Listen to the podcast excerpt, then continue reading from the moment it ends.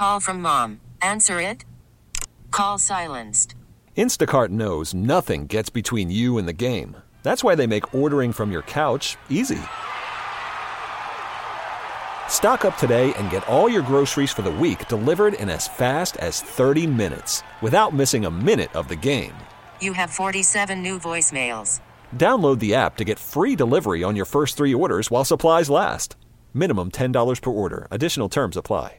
Rick Horrow joins us tonight, uh, our sports business and legal insider. I have no idea where he is. He was in San Diego. He was in uh, Washington D.C. He's he's a well traveled uh, all over the world. He's a legend. Where are you tonight, Mr. Horrow? Oklahoma City. They got the bow tie ball, which is the Fields and Futures, and this MAPS plan, which is the big kind of infrastructure plan that has spent a billion dollars on stadiums and stuff, passed 72% two nights ago. So I've been here for a while and we were doing this bow tie kind of Christmas extravaganza. I just turned on the game.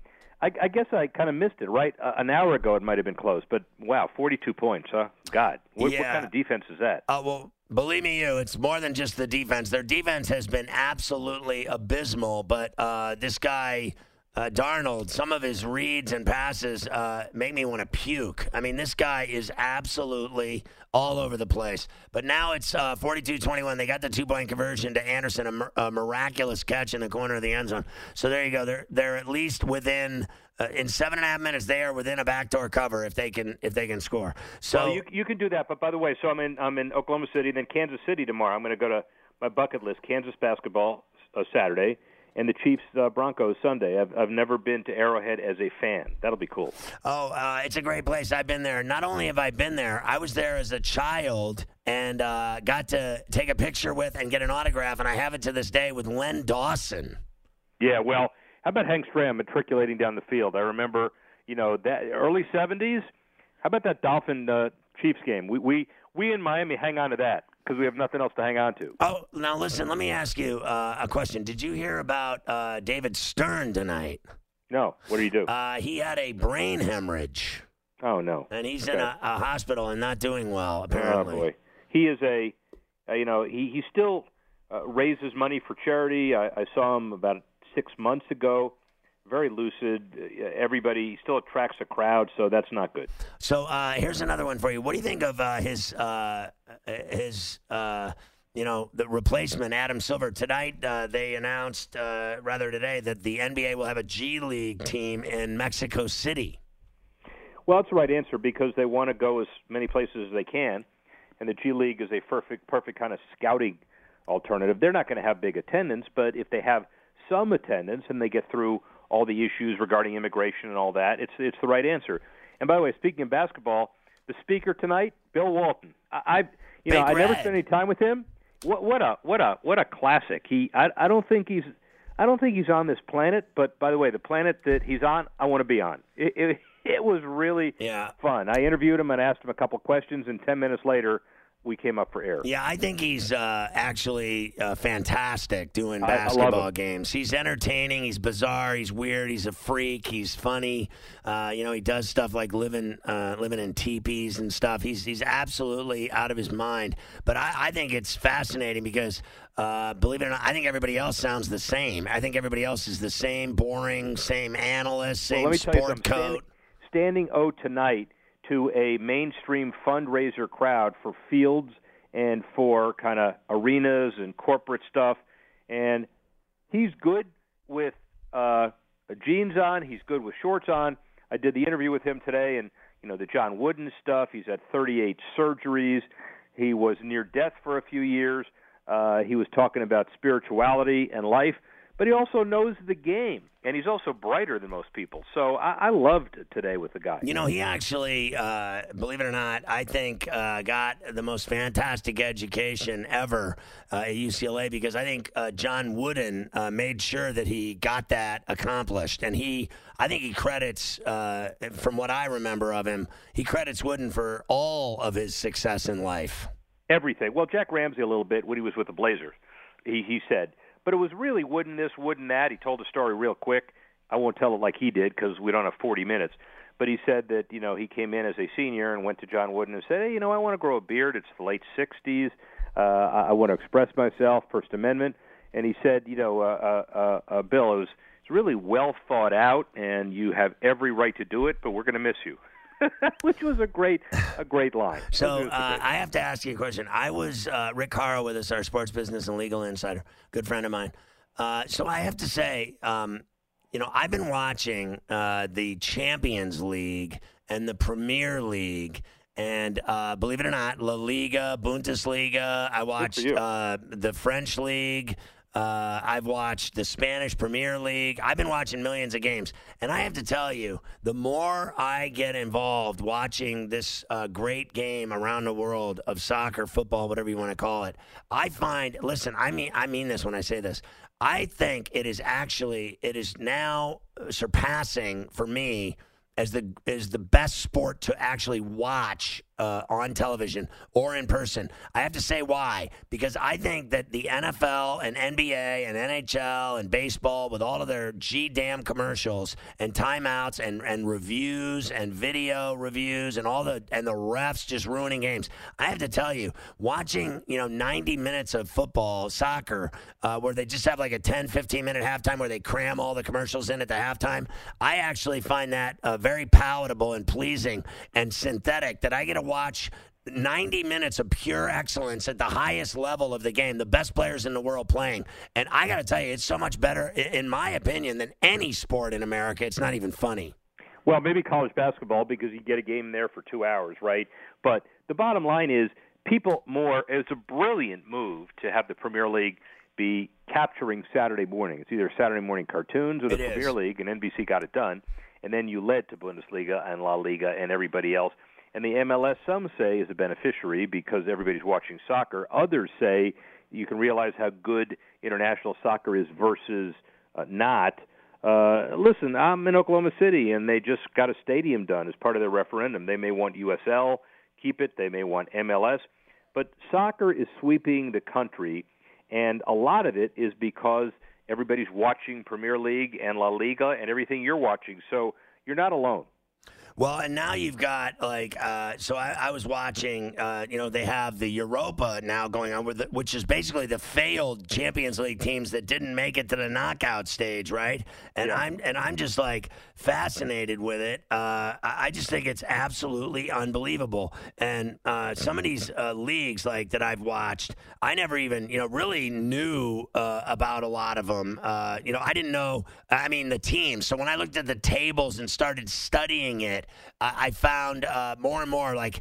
I'm just fascinated by it, and some of these, you know, player contracts and the money they're making and the money they invest. Like some of the, like the Man City team owned by these sheiks. I mean, these are b- multi-billionaires. I mean, they do not mess around. These players are making fat money, Rick. Well, and look at the the tinkering they do with their product. You know, it's 150 years old, so you would say, why change? Well, the relegation idea is a great idea.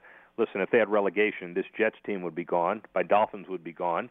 And, you know, they earn the right to come up next year. You can't do that here because everybody is signed on to a same kind of structure and you'd kill the asset value, so you never do it. But over there, uh, that that's a big deal. And these tournaments mid-season, as you said, when uh, Adam Silver said he wants to experiment with something like that, everybody said you're crazy. But take another look. When you look at some kind of things to shake up the monotony of a regular season, it is good stuff. All right, so we'll come back with Rick Horrow. We'll go decade in review and go through the technology and media of the last 10 years. When is that coming up, uh, uh, Carver? What do we got next, Ma- Mavi? Huh? Okay, we'll go. Then we'll do this real quick. Do I have time to do this, right? All right, uh, so Rick, let's go through some of these really fast. My apologies. cool. High definition.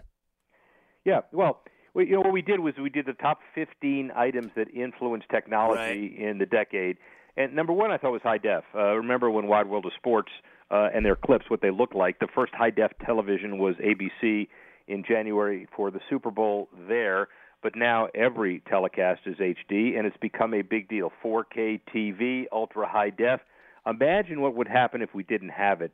So this whole idea of content taking over the world. That's a big deal this last decade. This is a whole decade in review. What about uh, smartphones? You would think that'd be huge. Well, yeah, I mean smartphones galore, but the bottom line is everybody's realizing that now more people are watching iPhones, iPads than they are uh, little, uh, uh, you know, television, big television, little televisions, and so uh, we have opportunities to do it right. So if you do it wrong, remember what mobile ESPN did. It didn't make it in the 2010s, died 2006. They lost 150 million bucks. So the bottom line is you got to do it right but obviously this is here to stay. What about all the cameras they have, like at NFL games and sporting events, that are hanging over the field of play and tennis courts and and the like? That's in our top five. We talked about cameras is kind of big deal. Not only the high tech stuff built into iPhones, but the technology in 1984 introduced the aerial camera used in the NFL after 2001.